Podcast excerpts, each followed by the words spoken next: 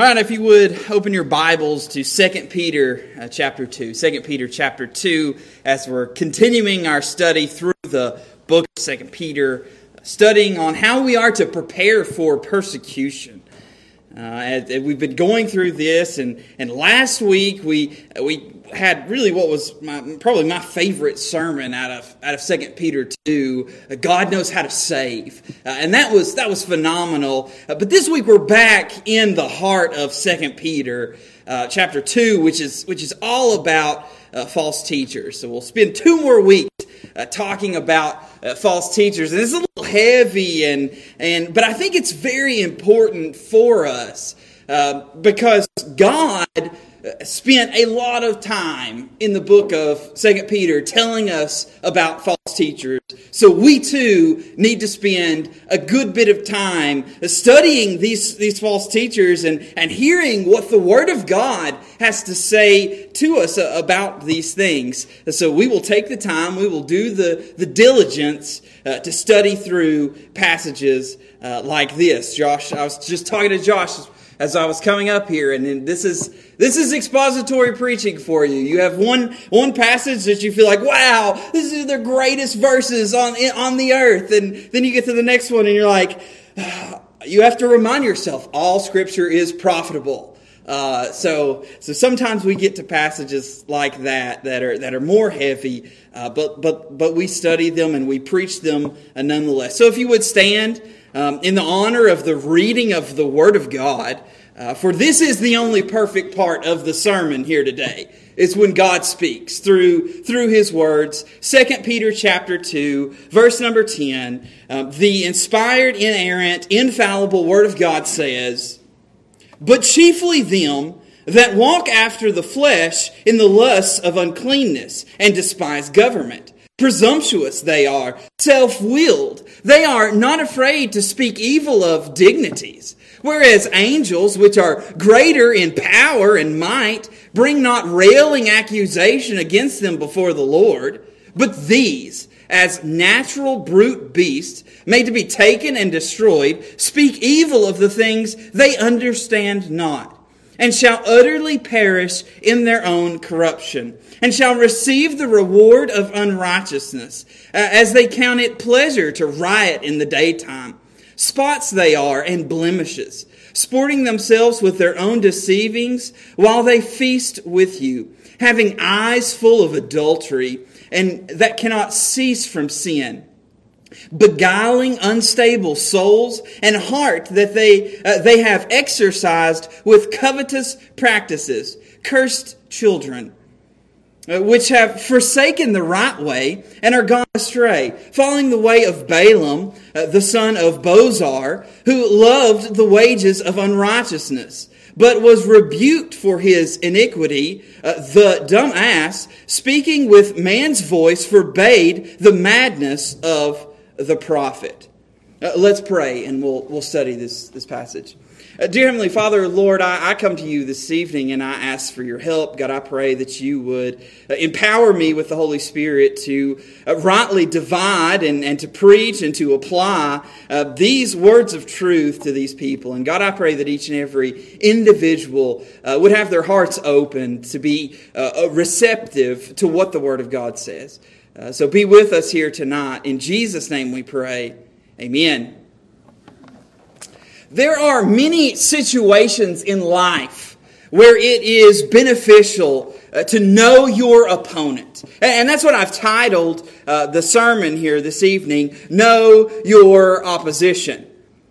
And so I think there's many times and many situations in our life where it is good for us to know who the opposition is. Think about it in battle. Right? In battle, it is beneficial to know the strengths and the weaknesses of your opponent's army. Right? You want to know how big they are. For example, if the United States and their big army is going against the country of, I don't know, Djibouti. I don't know how big the army of Djibouti is, but I can't imagine that it's very large. So it would be wise for the country of Djibouti to maybe think twice about their opposition. So you want to know how big they are. You want to know what weapons do they have. You know, are they fighting with spears or are they fighting with bombs? That's a big deal when you're coming to battle, when life and death is on the line. You want to know how strong their defenses are. Do they have a big, beautiful wall built around their borders or not? This is an important... That was a joke. So it's beneficial in battle. It's beneficial in sports to know your opposition, to know the strengths and weaknesses of your opponent. Many hours have been spent by opposing teams and by coaches studying the tape, watching the opposition, seeing what plays do they run, what offense do they have, what defense do they have, those things. I played tennis in high school, and I wasn't the greatest tennis player on the world, but I knew how to play smart, right? If my opponent had a strong backhand, I made sure that I was setting them up for a forehand shot every single time. And you know, similarly, my forehand was much stronger than my backhand, so I would want to set myself up to the forehand shot, right? I just knew I wanted to know the strengths and the weaknesses of my opponent. You could use that application in all sports, right? If your basketball team is really good at three-point shooting, you don't need to put four big guys down low. If the offense of the football team is really great at running the ball, you don't need, seven secondary defenders, so on and so forth. So in sports, it is beneficial to know the strengths and the weaknesses of your opponent. Well, I want to tell you here tonight, the same is true of the Christian life. That in the Christian life, we need to also know the strengths and the weaknesses of our opponents. We need to know who they are and what they will do. We need to know their motivations, their methods, their characteristics, their tendencies. We need to be able to recognize them and recognize their deceptive ways. We need to be able to resist their attacks.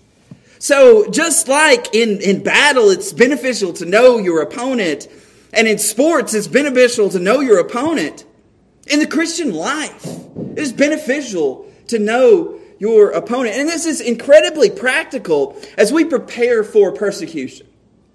That has been the theme that has ran throughout Second Peter, this theme of preparing for persecution. And the book of Second Peter has a lot to say about these false teachers who are our opposition. But I actually want to take at least this passage here this evening one step further. Because I think our opposition in this passage and the people who are being described in verses 10 through 16, I think it is false teachers that are being described here. But I also think it's even more. I think it's even the people who follow after false teachers. So it's false teachers and their followers. This is going to describe, these seven verses will describe who they are. So we can pick them out of a crowd. So we can watch them on Facebook or wherever it might be, and we can say, that's false. That's not true. I know I've heard about things like that before, and that doesn't line up with the Word of God. That's what Peter's doing here. That's what God is doing here. He's allowing us to see, these are the people who will oppose you in this life. Be wary of them. Be warned of them. Look out for them. And as I said earlier, this is heavy. Peter is issuing here a stern warning against these false teachers. And sometimes the Bible has some harsh words for us, some tough things that we must deal with and that we must wrestle with. But it's needed. Right? It's needed, especially in our world today. We've talked so much about how, we could be on the precipice of persecution. And if persecution comes, false teachers will run rampant. Right. We need to be prepared for when these things happen and when these people come. Otherwise, we'll be taken by surprise. So I have 3 points for you this evening. 3 I's, the letter I, as we step through this passage. So know your opposition. Number one, our opposition is indulged by the flesh. And this is one of the defining marks of false teachers their followers, they are people who are indulged by the flesh, who are indulging the flesh. We start here in verse number 10. It says, but chiefly them that walk after the flesh. So we start here by seeing this is the source of their indulgence. They walk after the flesh. To walk is to, it literally means to indulge. That's where I got the title of this point. It means to indulge, but it's a pattern of life. It is the inward state coming out in the everyday activities. We talk about that all the time in the Christian life or the Christian walk, that we would walk like we are Christians. That means that our inner being, who we are, who we've been changed to be by Christ and for Christ, is now coming out in the way that we live life each and every day. So it's our walk. It's where the pen hits the paper. It's where the rubber meets the road. And for these people, they are not walking the Christian walk or walking after the truth of the Word of God, but instead, it says here, they are walking after the flesh. These people are lost, and their lives show it. When you look at the way that they live their lives here, it's fleshly, or it's sinful. Right? That is the pattern of their life. They're living lives that are sinful. And Matthew tells us about this. Matthew 7:16 tells us that you will know them by their fruits. We oftentimes use that to talk about Christians, that you'll know Christians by their fruits. Well, actually, I think that passage goes both ways. Right? There are two ways to live your life. You can either live your life fleshly or you can live your life godly. Right? And at the end, you'll know them by their fruits. You will be able to discern or to figure out who a person serves, what master a person serves, by the way that they live their lives. Amen. And the world lives their lives and walks after the flesh, whereas Christians live their lives and walk after godliness. Now, I'm not saying that Christians are perfect, far from the truth, but perfection is the goal of the Christian life. We might not obtain perfection, but that is the goal. We are ultimately aiming for sinlessness. That is the mark that Paul was pressing toward, right? That mark of the high calling in Christ Jesus. It is perfection. We won't get it. We won't get that mark. We won't obtain holiness, not in this life. But we will still pursue that because of what Christ has done for us and in us by changing us. But this is not the aim of the world, right? They're not aiming for sinlessness. They're aiming for sinfulness. There's something out there today that people, it's called hedonism. And what it is the aim in life for pleasure. And you might see people, they put this as their religion on Facebook. I'm a hedonist. And it's basically like people just openly saying, the goal of my life is pleasure. And really what it is just another way to say, I walk after the flesh. I mean, that's what it is. I mean, we're putting a bow on top of something that the Word of God has said for thousands of years. They're people, they're hedonists. They're just walking after the flesh. So these people walk after the flesh in the lust of uncleanness. That's the next thing here in verse 10, just stepping through this word by word. These people have corrupt desires. Their motives are not pure. They have a hidden agenda. And I'll be honest, it's not even hidden all that well because you know what it is. Their agenda is corruption. Their agenda is deception. Their agenda is evil. And the word that's being used here is lust. So they're lusting in their uncleanness. They are burning within to do these corrupt, evil, and sinful things. And then the one I wasn't prepared for last week when I read this verse. The third kind of thing there that's used to describe the source of their indulgence is that they despise government. Now, I'll be honest with you. I'm not convinced that government is the best translation of this Greek word. Because this word here, it literally means lordship.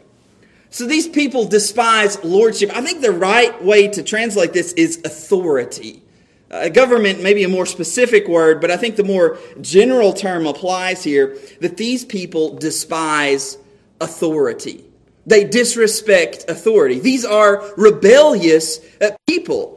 They hate having someone who tells them what to do. They hate having someone who tells them right from wrong. They want to be the captain of their own ship. They despise authority.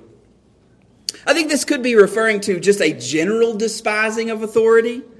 I think we see this some in the world, people who are just anarchists and they want to stick it to the man and they just despise authority. But I think that this is referring to despising the lordship of Christ. I think that these are people who are refusing to bow the knee and to kiss the ring of the King of Kings and the Lord of Lords. These are people who say, I won't submit to the lordship of Christ. Jesus isn't going to have say-so over my life. No, I despise that. I rebel against that. But as Christians, we submit to the lordship of Christ. At salvation, we're no longer slaves to sin, but we are willing slaves for Christ. But these people, they hate that notion. They hate the concept of that. They could never imagine having someone tell them what to do and how to live. So I think the real reason why these people indulge the flesh is because of their sinful nature. And we've seen it here in just a half a verse. The life that they live, the desires that they have, the allegiances that they have, or that they lack to have. It's all in and around sin. And it's the complete opposite of the Christian life, which is all of that is in and around Christ. Our life is around Christ, our desires are for Christ, and our allegiance is to Christ. But these people, these false teachers and their followers, they're the complete opposite. And it ultimately results in arrogance here. Just moving on here, look at verse number 13. It says, and shall receive the reward of unrighteousness. So there are, what we see here in verse number 13, there are rewards for unrighteousness, just like there are rewards for righteousness. We see that in heaven, that there will be crowns given and there will be rewards given. But here it says there's rewards for unrighteousness. Well, we said last week that these are the people, right? Again, back to verse 10, but chiefly them, referring back to what we studied last week in verse 9, that God knows how to reserve the unjust unto the day of judgment to be punished. God knows how to judge. And these are the people who are the target of that judgment. So their reward of unrighteousness is judgment. It's damnation. It's hell. Despite this, despite these warnings, despite this certainty of judgment, these people still arrogantly sin. They keep on sinning. And get how bad this is. Moving on with verse 13, it says, they count it pleasure to riot in the daytime. You know what this means? This means that private sin has become public sin. Typically, the worst sins imaginable were committed over the cloud of darkness. It was committed at night because people were ashamed of their sin. But it says that these people, these false teachers, they riot in the daytime. These people aren't even trying to hide their sin. Their sin is out and in the open. Their private sin has become public sin. They are without shame. They are prideful in their sin.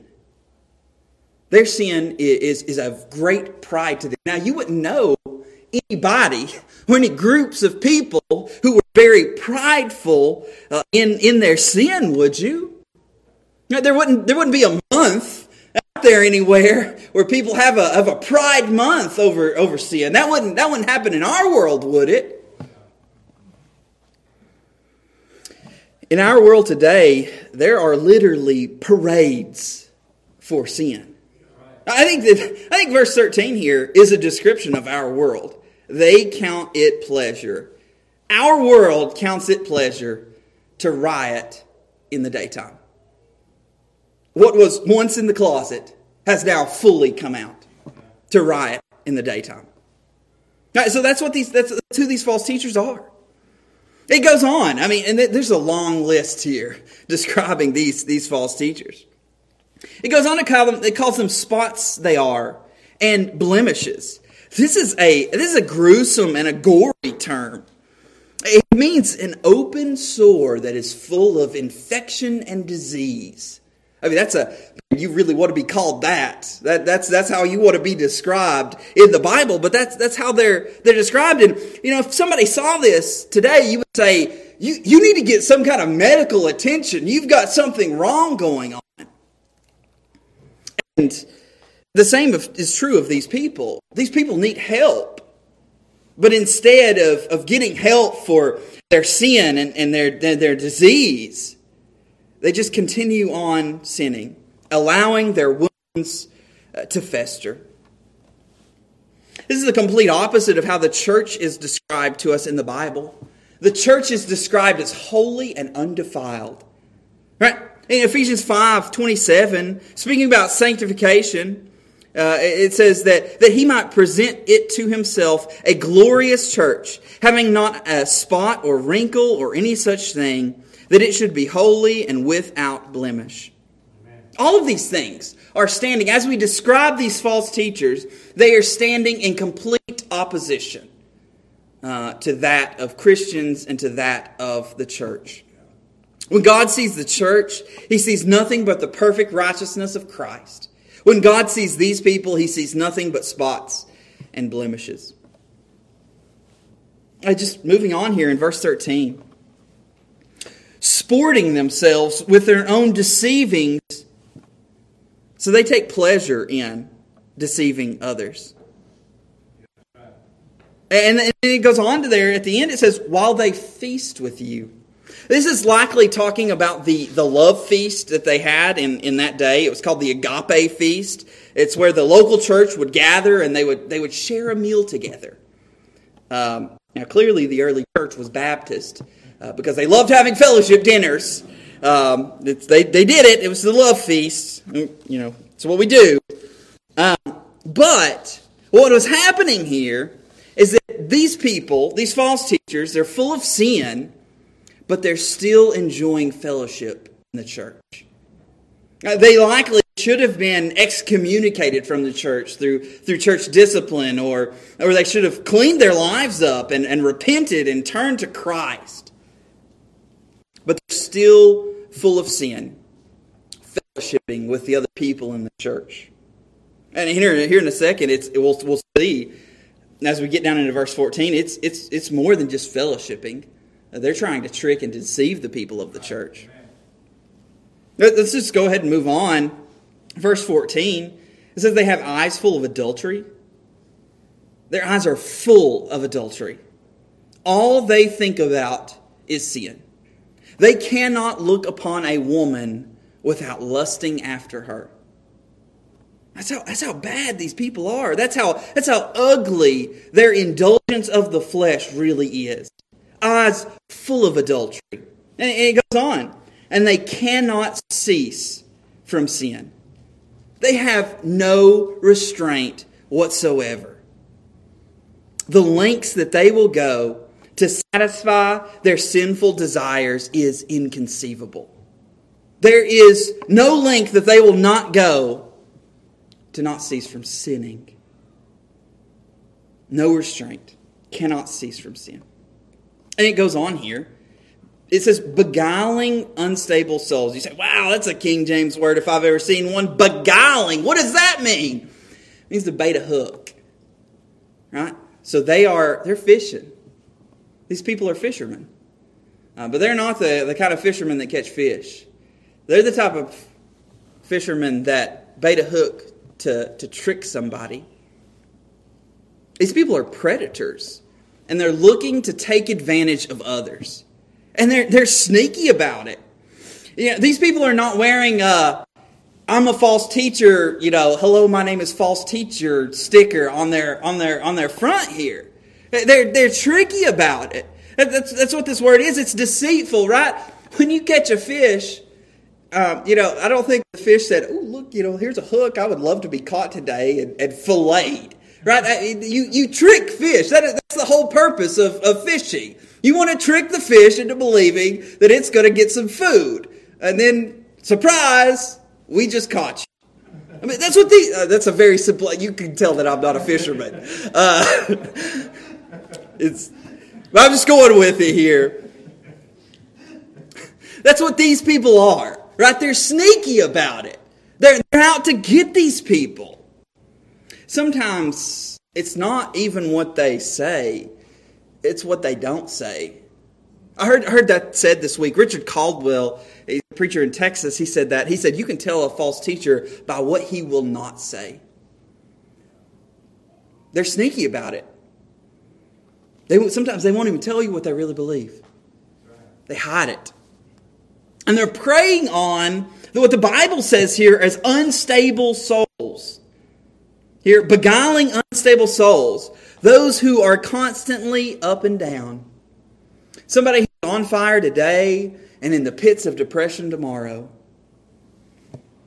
And then again, this is the opposite of who Christians are. Right? Christians are depicted in the Bible as the Christian life is depicted as a life of stability. Unwavering stability. I'm not saying there aren't going to be ups and downs to the Christian life. But it's not like what's being described here. These unstable souls. Those who are not discerning. Those who lack in maturity. Now, I mean, that makes sense if you're a new convert or if you're a young Christian. But I think we have people in the church today who are lacking maturity, and they've been Christians for years. This is why you need to be firmly rooted in the truth. Right? So when false teachers or false influencers come, you won't be fooled by their trickery. You won't be caught in this hook. Let's move on for sake of time. It says they have an heart, they have exercised with covetous practices. They have hearts full of greed. They're motivated by greed. The word that's being used here is it's exercise, and that literally means what you think it means. They're training. They are training themselves in greed. This is something that they do habitually. That they are working out their greed muscle. And they're getting pretty good at it. Over and over again, day after day, week after week, month after month, year after year, they're getting better and better at being greedy. I can't help but think about the Olympics that are currently going on right now.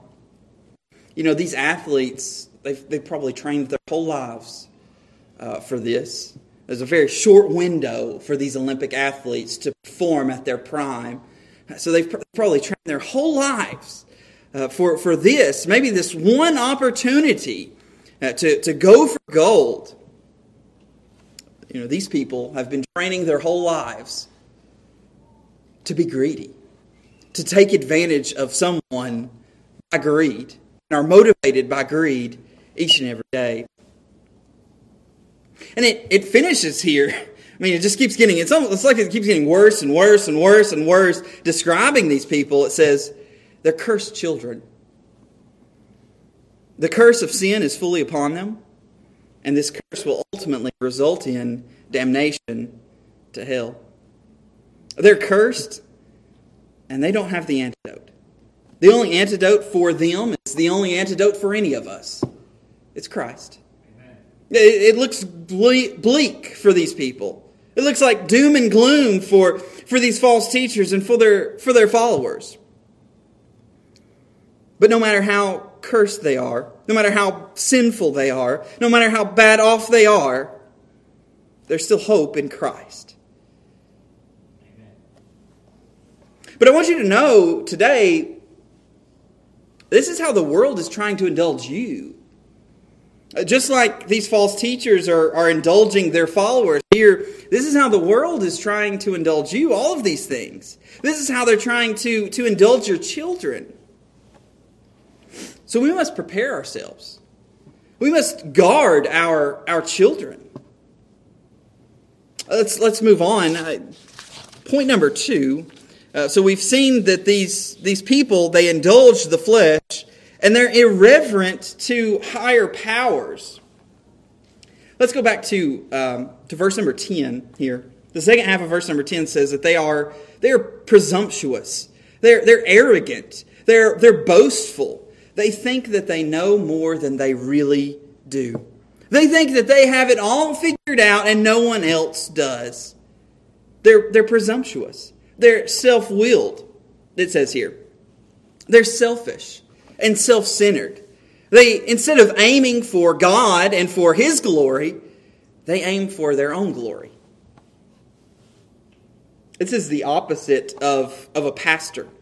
In Titus 1:7, one of the descriptions of a pastor is that he is not self-willed.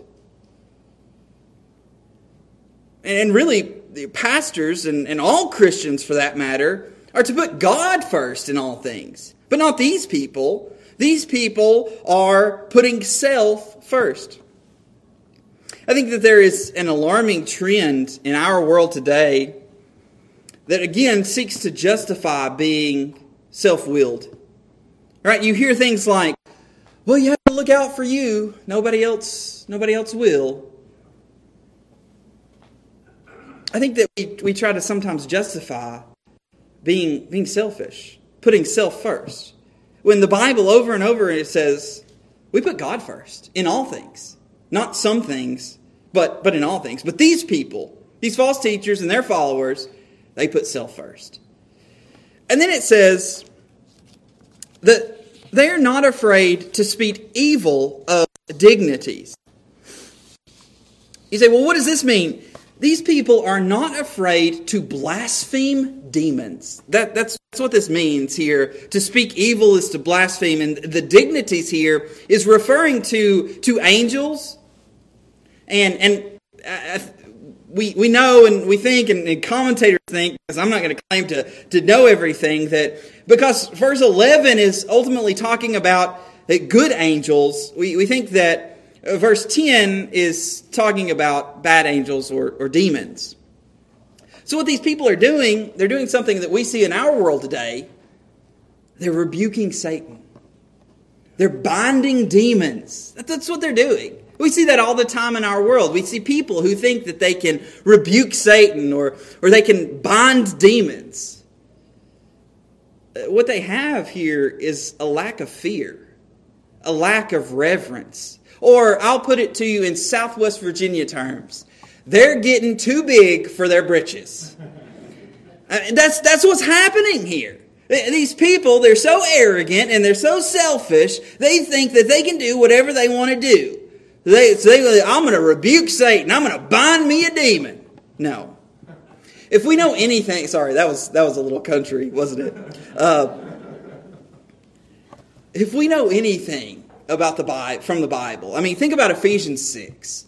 Ephesians 6, we have the armor of God. And it gives us there all the things that we need to withstand Satan's attacks. Right? And that's to withstand Satan's attacks. Not fight back. We are withstanding. Those are the things. All of that armor is for us to stand. That shows you how powerful these evil spiritual forces really are. And you think you're going to rebuke Satan or bind demons? Let's keep going here because we're going to actually talk about this for a second. Because in verse number 11, we're given a comparison here. You say, okay, these people, they're doing all these crazy things to these demons.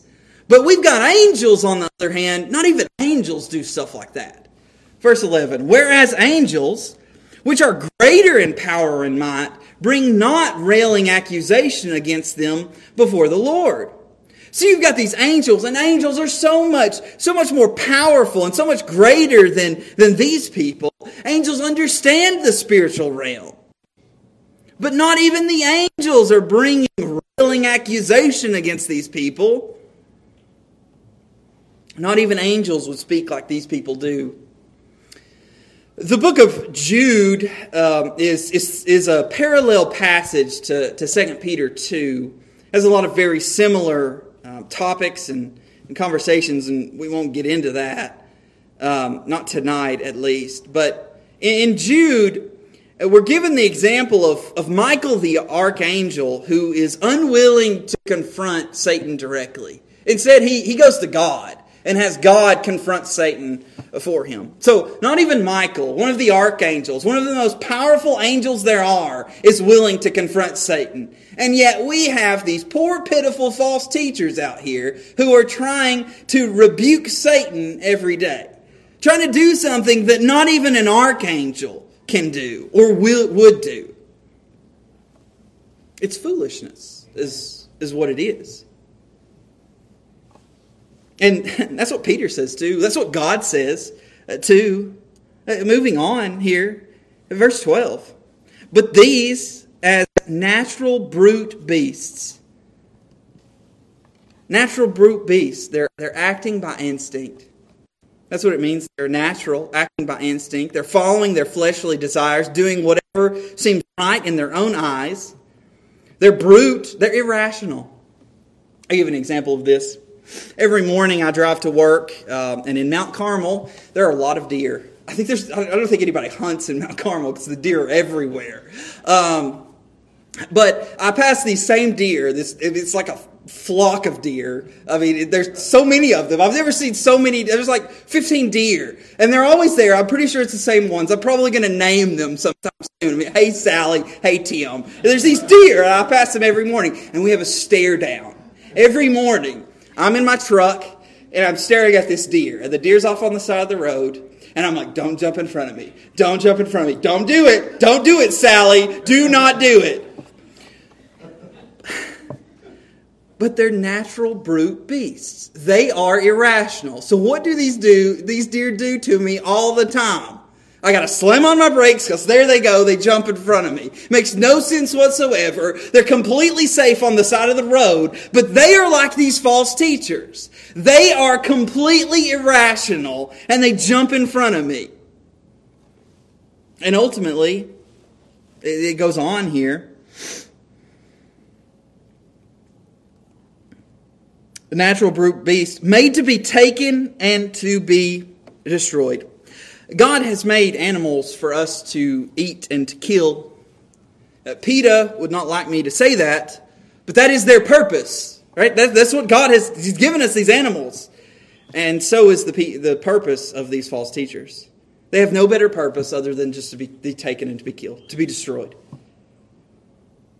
And what's interesting here is that's the same word that's used back in chapter 1, verse 4. We covered it a few weeks ago.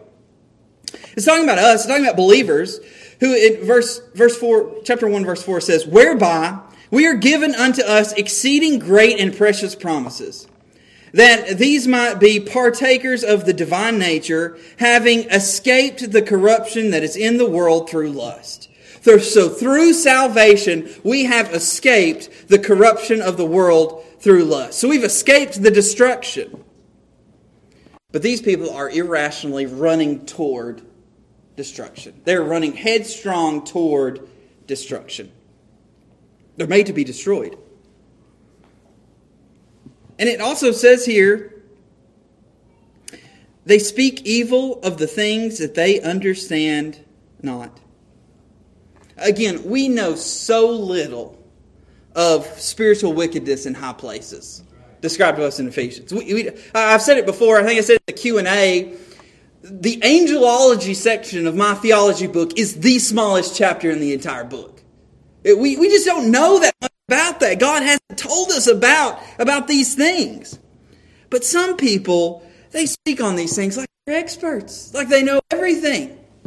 And we don't. They speak evil of things that they don't understand. I think more broadly, we live in a world like this today. We live in a world where everyone is an expert on everything. Now, I'm not saying that you should listen to everything the news tells you. I'm not telling you that. But be careful not to speak evil of things that you do not understand. That's a good practical reminder for all of us to take home here today. And it goes on to say, and they shall utterly perish in their own corruption. That today their irreverence continues. These people are irreverent to these higher powers today. But there is coming a day where their irreverence will cease. When every knee will bow and every tongue will confess that Jesus Christ is Lord. And in that day, these people will be doomed. Those who have not bowed the knee and kissed the ring, those who have not believed in the Lord Jesus Christ unto salvation, those people will be doomed. So I say all of that to say, don't fall victim to the irreverence that we see here of these false teachers and their followers. Third and final point, the final defining mark of false teachers and their followers is an interest in personal gain. An interest in personal gain. We see this in verse 15. Which have forsaken the right way. So they have rebelled from what is right. I want to tell you all, there is a right way to live your life. And there is a wrong way to live your life. There's not many people that will tell you that today. They'll tell you, well, it's just everybody's finding out what's best for them. No, there is a right way to live your life and there is a wrong way to live your life. This world is too full of subjectivism today. The Bible is the objective truth. You either follow God's way or you're wrong. It's God's way or the highway. People hate that today. People absolutely despise that concept. But that's what the Bible says. It's God's way or nothing. And that's what these people have done. They have forsaken the right way. They have forsaken God's way. And it says they've gone astray. They've erred. They've wandered. They've been deceived. Some people, they are outright defiant in leaving the right way, forsaking the right way. And I think that's what the first expression here tells us, right? They have forsaken the right way. I think these are people who are defiant in departing and going astray. But I think this next expression there, those who are gone astray, I think these are people who do it more subtly. Those people who over time, they just become less faithful. They become less involved. They become less devoted. Those people who slowly start to embrace the ideas of culture and of their friends. It starts with just a little bit of false teaching. Sprinkled in here, sprinkled in there. Before you know it, you're a full-blown heretic. It's a slippery slope. And I think that's what we're getting at here. That they've forsaken the right way and they have gone astray. And we're given an example of this. An example of doing what's wrong here. It's the example of Balaam, the son of Bozar, who loved the wages of unrighteousness. Now, if you're not an Old Testament aficionado, you may not know who Balaam is. That's why I'm here, to explain to you who Balaam is. Numbers chapter 22. We won't go there. The story of Balaam covers about 3 chapters in the book of Numbers. Numbers 22 through Numbers 24. And I'll summarize those 3 chapters for you. The armies of Israel were at the gates of Moab. And the king of Moab, Balak, sought out a prophet, Balaam, to curse Israel. So Balak, the king of Moab, knew he did not stand a chance against Israel. He just saw them obliterate other countries and he said, we don't have a chance. I need a prophet to curse Israel. That's the only way. So he found Balaam. Balaam would do anything for a buck. He was one of those type of guys. There was some back and forth negotiation. Balaam eventually agrees to curse Israel. But there was a stipulation. He said he was only going to use the words that God gave him. And what actually happened was, instead of giving a curse to Israel, he actually pronounced a blessing upon Israel because he was doing what God said. So when this curse failed, he tried to lead the Hebrews into sexual immorality. He tried to induce pagan practices to God's people. And we actually hear of Balaam in Revelation chapter 2. When God is confronting the church at Pergamum, in Revelation 2:14, he says, "But I have a few things against thee, because thou hast there them that hold to the doctrine of Balaam, who taught Balak to cast a stumbling block before the children of Israel, to eat things sacrificed unto idols, and to commit fornication." So Balaam is this example. He's an infamous character in the Bible of someone who was motivated by wealth and motivated by popularity. Sorry, it's a lot to say to get to that one point. I could have just told you that Balaam he liked money, but you needed the backstory here. And this is true of all false teachers and their followers, right? They're motivated by wealth. They're motivated by popularity. They love the wages of unrighteousness, like Balaam did. They love the rewards. It's stemming from their hearts that are full of greed. They love the reward of doing evil. And it gets even more interesting in verse 16. And as you dig deeper into the story, you say, well, what happened to Balaam? Well, he was rebuked by a donkey, a talking donkey. So as Balaam is on his way, the angel of the Lord appears before Balaam's donkey. And so Balaam starts beating his donkey, and the donkey starts talking to him. It's kind of a slightly bizarre story here about this talking donkey. But then Balaam's eyes are ultimately open to also see the angel of the Lord. And I think it teaches us that in the end, Balaam was so far off in left field that his donkey had to correct him. That's how bad off Balaam was. That's how bad off these false teachers are. So here is your take-home message for tonight. Here you go. It is better for you to listen to a donkey than a false teacher. I want you to take that home and remember that for the rest of your lives. I would rather you listen to a donkey than a false teacher. Okay, sermon in a sentence. There you go. Yes, there's a T-shirt somewhere. Right, he says, that's what it says here.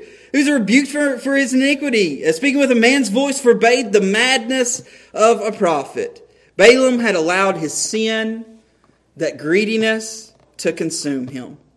And as we said earlier, he started acting like a brute beast. He started acting irrationally. I don't know who said it. It could have been Josh. It could have been somebody. I've heard it said at one point in time. But I think the quote is appropriate. Sin will make you stupid. And that is a true quote, epitomized here by Balaam and epitomized by all these false teachers. They become completely irrational, completely consumed by their sin. So for application, we need to check ourselves and our personal motives. Are we motivated by personal gain like these false teachers are? Because it's dangerous here. I don't think that Balaam thought, hey, I really want to be an irrational person and go down this path of sin. I think what Balaam saw was money. Was popularity. He was motivated by what he was going to get out of it. And it consumed his life. And again, so are all of these false teachers. So that's our opposition here tonight. People who are indulged by the flesh. People who are irreverent to higher powers. People who are interested in personal gain. And I think for Christians here tonight, I think there's a lot of warning that comes with this passage. There are dangerous men and women on the loose out there to get you. Right? Think of it, picture it in your mind. It's like we've put up a poster here tonight. Danger, warning, watch out for people like this here tonight. They're out there. And they're not even out there hiding in the nighttime anymore. right? They're coming out in the daytime, is what we said earlier. These people are out there. They're out there to get you. They're out there to get your kids and your loved ones and your fellow church members. We must be careful. We must be on guard. We must know who these people are so we can avoid them.